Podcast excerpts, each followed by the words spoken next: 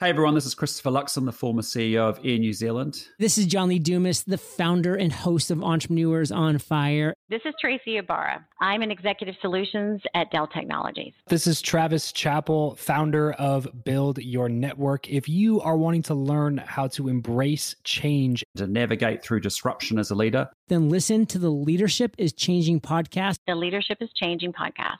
the Leadership is Changing podcast with my good friend, my very good friend, Dennis Giannoutsos. Welcome to Leadership is Changing. Each week, we and our guests provide information and insights through exploring leading change. This is taking your leadership to another level by finding the balance between executive excellence and personal well being through stories that inspire real change. It's time to adapt in our fast moving world when leadership is changing with your host, Dennis Giannoutsos.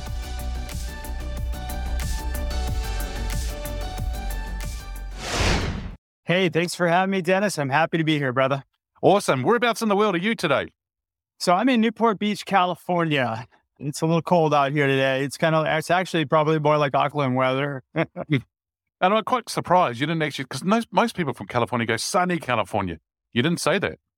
Not today. No, it's cloudy today. Which actually, I love it. It's nice. You know, I, I love changing weather. Makes me uh, feel like we're we're something's going to change at least. Yeah, of course, seasons are changing and things are starting to evolve as you go into spring and into summer. And of course, we're going into autumn or fall, as we call it, some countries call it around the world. And Yeah. it's a bit of big change for a lot of us as we go through it. Yeah, we don't get that so much here. There's too many palm trees. ah, yeah, yeah, yeah. Good point. Yeah, good point. we get Now, flowers in the spring. That's really about it. That's good. That's good. It's Yeah. good to see flowers, though, right? I mean, it's really nice to see. Yeah. Yeah, yeah. Now, Rick, um, I've given our listeners a brief introduction to you. You're the author of a book called Healing Career Wounds. What does that mean? You know, it's it's actually the punchline. If you if you want to be able to attract really high caliber talent to your company, then heal their career wounds. So the answer is not money. The answer is not about you know. It's funny. I, I talk to so many uh, CEOs that say, "Well, you know, we can't afford A players," and I'm like, "Well, not with that attitude, you can't." but you know, the funny thing is, is most A players aren't making a move for money. They're making a move because they need some sort of career growth. They need something that they're not getting in their current organization. And the key to that is understanding what that is and then healing it for them, giving them the opportunity at your company to be able to do that sort of thing if that's available. Yeah. And it's really that simple. That is simple. Easy to say as well, but not always easy to do. But it's simple. And Uh, that's the thing I think in life too, that if we keep it simple, it'll actually happen a lot easier, which is good. Mm. Absolutely. And you, you've got a HireOS. Tell us a little bit more about that too.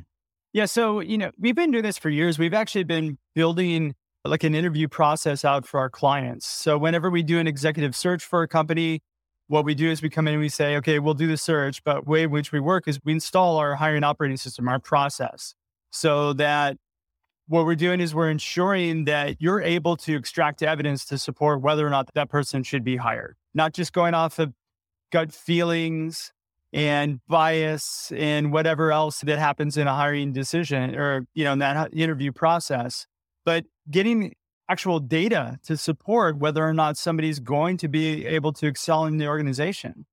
And so it's been successful with almost every company that we've we've rolled out with that we've hired for and we've in fact had customers come back to us and say hey can you now install this in our completely in our organization and help us get us up and running in it which has been a, a great aftermath. So then I started to think, well, how do we scale this? How do we make this available to everyone? I mean, because small businesses need this more so than anybody else. And it's just putting the structure in place and it being able to have a system that you go on, you log onto a browser, and then you just run your whole interview through it and make it repeatable and predictable.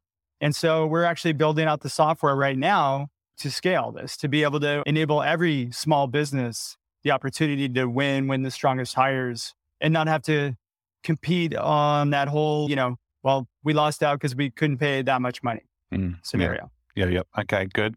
Now, the Silicon Valley side of things, you're doing quite a bit of work there. I've spent a lot of time in Palo Alto, of course, because of Hewlett Packard, where I was. And I used to go to restaurants where we walk down the road and you can see there's a startup happening in, in certain places. And when I say restaurants, they're out at restaurants talking about things, or they might be doing in a private room and they're having a little bit of a launch and things like that. So I can't believe we haven't bumped into each other there. I've probably been there about as much as you have because I, I like I'd go in and I'd come back out. Yep. So it's interesting is I, I've recruited in the Silicon Valley for my whole career. However, I haven't really li- lived there ever. So I did a stint. I started out in Sun Valley, Idaho, and then I moved to California, and then I did ten years in Hawaii, all working that same market, and then came back to California. So yeah, I, I tried to move there a couple times. It wasn't too successful. hmm Okay. What was it like living in and working in Hawaii? It's great. Hawaii is an amazing place. It was a little challenging for me because all I wanted to do was just go surf every day. Right. So it was hard to get yourself into that the work mode. It's so easy to get distracted there. Mm, I bet. I bet. Yeah. I bet. Yeah. Now we've got some questions to go through here around leadership and that, and and I also want to talk about that how it relates to the career side of things with people too. The first question I've got for you is, how did you get into leadership? I got in the old fashioned way, which was, hey, you're a high producer. You're doing a great job. Guess what? You're a manager, Mhm. you know, and which is by far the worst way to be promoted because you're just set up for failure. I, I remember having so many conversations with my old boss saying, like, can you help me? Like, I don't know what I'm doing. You know, I was just having all kinds of challenges. And of course, his response was, well, just read a book. So I went and took a couple management courses and tried to get better at it because I was a terrible, terrible manager. And can you remember the books that you read? You know, it, it was funny. The book that he recommended was The One Minute Manager and then Who Moved My Cheese. Those were Ah. the two that, you know, and then I started getting into, you know, the wisdom of teams because we had a really highly teamwork centric environment. And then I started doing sales leadership training because I was in a sales environment. So there was a, a slew of books that I picked up. I've always been one of these people where I, I pull like something out of each piece and then kind of put it into my repertoire, if you will. Yep, yep. Into your toolkit, as we call it sometimes as well, a repertoire. It's amazing how many leaders have actually gone that way into becoming a leader. Ta-da! You're the new leader. Congratulations. All the best. See your next performance review. What? Yeah. And then you, you sink or swim. So that happens. But also thinking about how do people actually develop themselves because it's not like they've developed you the past to, to prepare you for the role. It is, there it is. And uh, rip the Yeah. band aid off and we found a solution. Here it is. And good luck. Not everyone wants to be a leader in the sense that they want to be more well, let me put it another way. I think a lot of people actually miss doing that technical stuff or the stuff that they normally do on a daily basis.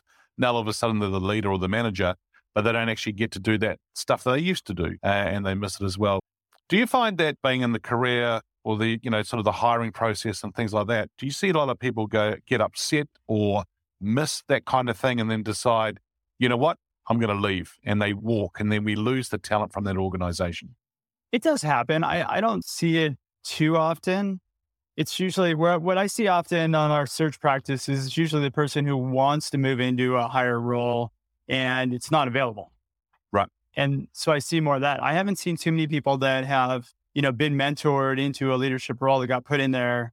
They're like, hey, get me out of here. I was great at being an individual contributor, but I really enjoyed kind of having more responsibility. So I kind of went after it with full gusto and I made every possible mistake, you know, you could make. There was probably a few days that I was willing to hand the keys back and say, you know, let somebody else do this, you know, because it was hard. It was real hard, es- especially with no training Yep, yep. and very little mentorship. I mean, you know, I, I wish I wish I could say it was more, but yeah, I was trial by fire, which is basically when you get into doing any sales related positions, the same thing. So I'm located in the Midwest in Indiana. It's about 30 minutes north of Indianapolis, small town called Kokomo. And that's actually where I grew up. Oh, so I, I moved back home. Long story short, I had a, a, a military background. I was in the United States Air Force for a short stint. Did some contracting, lived overseas, been to a lot of different countries, and ultimately discovered that I had a really good home before I left all that and decided to come back and be amongst family. Everybody lives within 30 minutes. So happily back here in the Midwest. it's great to be around family and it's great to be yeah yeah it's really good eh? Definitely with kids, having Yeah. kids and, and having, it's true what they say, it takes a village. And we're so fortunate to have a village. If we need a day or if we need to, you know, somebody, they, there's a lot of helpers here. It's phenomenal. Yeah, and I and also see with that helping as well as it's it's a community, as you said, right? It's the the village, the community, and I think that's what we need a lot more of today in life. And if I think about it, because you and I and the rest of the world have been in a funny two years around a pandemic, and we've been in and out of lockdowns, been away from everyone. I mean, I'm walking down the street the other day, Tim, and it's quite interesting how people sort of going taking the the, the wide stance from each other because they don't want to get near each other. It's like, hello, I have got underarm deodorant on. I don't smell. I don't, dude. So where I live, you know, I I actually traveled more than I than I ever traveled in my life during the COVID season. Went to Las Vegas, was out in California, was all over the place. And out here where I'm where I'm from, not a lot really changes much. I'm not in a heavy populated city, but uh, yeah, man, I love people, and I didn't want to stop living in fear of not living. So that was always like, you know, there's about two weeks that I was just trying to figure out what in the world is going on. The whole world orchestrated together to shut down. It was strange and bizarre, but but it didn't take me long really to go, okay, this is my decision and I'm gonna choose to be with my family and I'm gonna choose to live freely. Yep. No ill will to anybody that chose different. That's just, you know, what I stuck my flag in. yeah. Hey, good So- on you.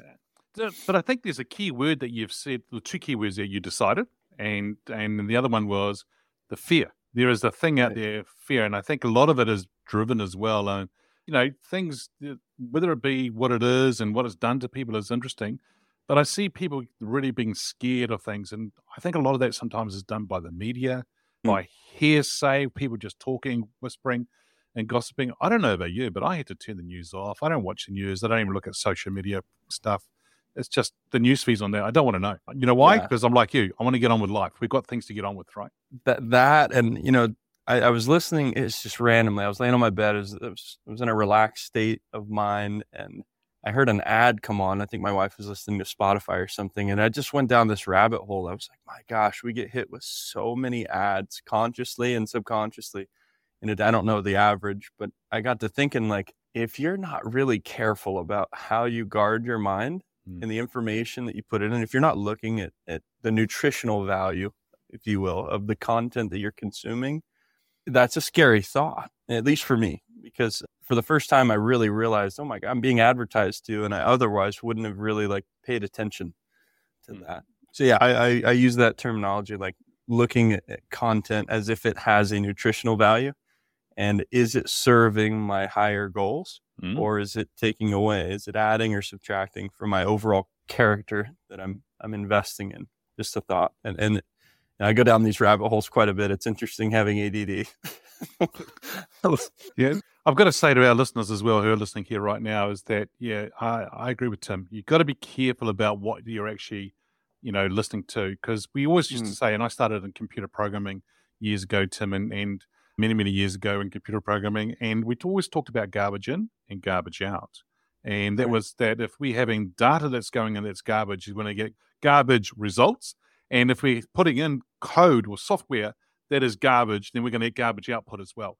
So it's also the same thing for our mind and our attitudes and what's going in through the six inches I call between our ears, right? Absolutely. Yeah. And I, so I work with really smart guys. I am not myself a coder. I know enough to make like infrastructure decisions and, and Right. at least give my, my two cents in, in that. But I, uh, I'm fortunate to work with really smart guys. And typically I just draw, make suggestions, and then let the smart guys really get to work. I try to get out of their way and let them carry the coding torch. But I, I really do feel like coders are some of the most unsung, you know, heroes, if you will. They they don't really get a, a lot of recognition. It seems like in a lot of cases. So I always try to shout out my guys whenever I possibly can because they truly are just exceptional human beings in vastly different ways than I am.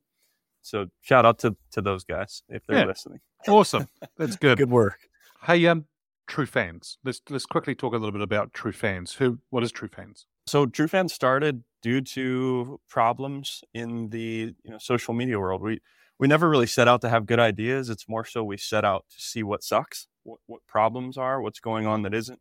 Where's the market at? What do people want and need? And you know, there's no different with this. We saw that creators historically, uh, content creators, are typically underpaid and undervalued on most large social media platforms. It's been that way a long time just now people are realizing you know how these platforms are making money through ads and such and, and selling and monetizing your data and traffic So that, you know, talking about the pandemic stuff, we li- we're living in a time right now where where information is being censored on both sides, depending on the narrative or, or some somebody's decision.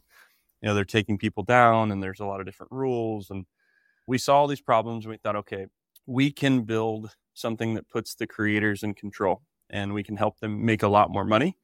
We can give them their platform where they're not, you know, demonetized, they're not limited in their reach. We could make it invite only and we could you know be a home for folks that would love to have a membership site without the adult stigma. We don't allow porn on untrue fans. So number one we got a little lucky with the timing of that. It's, we literally launched like about a week before the pandemic started and we were able to become a life preserver for a lot of folks that had to go off or excuse me online comedians musicians various artists and creatives of all all sorts. We were able to help them with a digital platform so they could go live on it they could do messaging they could create a, a community right where they could start monetizing getting paid to post. And we're at a place now like fast forward we're listening with the intent to engineer. I, i'd like to say that's one of my superpowers is to feel the pulse and know you know what users need and what they're saying. And I, i'm deeply invested in you know, service oriented tech and yeah, so so we've got some really cool features that have come out that have given us a competitive advantage. Like we're launching an NFT portion of our platform very soon, like next week, where creators can have their you know content essentially transformed into an NFT and, and sell you know a finite amount through the platform. We've got live events, we've got mass messaging, all these different cool things that we're we're pumped for, and we're we're growing globally. So you can probably hear me light up about the, the platform. I get really excited about it because it's been a lot of fun. You can tell your energy goes has gone up big time. And so, Yeah. how many employees is TrueFanz? How big's the organization? So we have right at 46 developers. We may have 47 now. I think we brought somebody on. And then I've got a partner. I've got two partners. Our core team is out in Delhi, India. That's where I've been, Mhm. I've been working with these guys for about nine years now. And two of us are here in central Indiana. So my partner lives up in Indianapolis. He moved from the West Coast down here, and, and we're able to spend a lot more time and focus together, which has been awesome. Thank you for listening to this episode of Leadership is Changing with your host, Dennis Giannoutsos.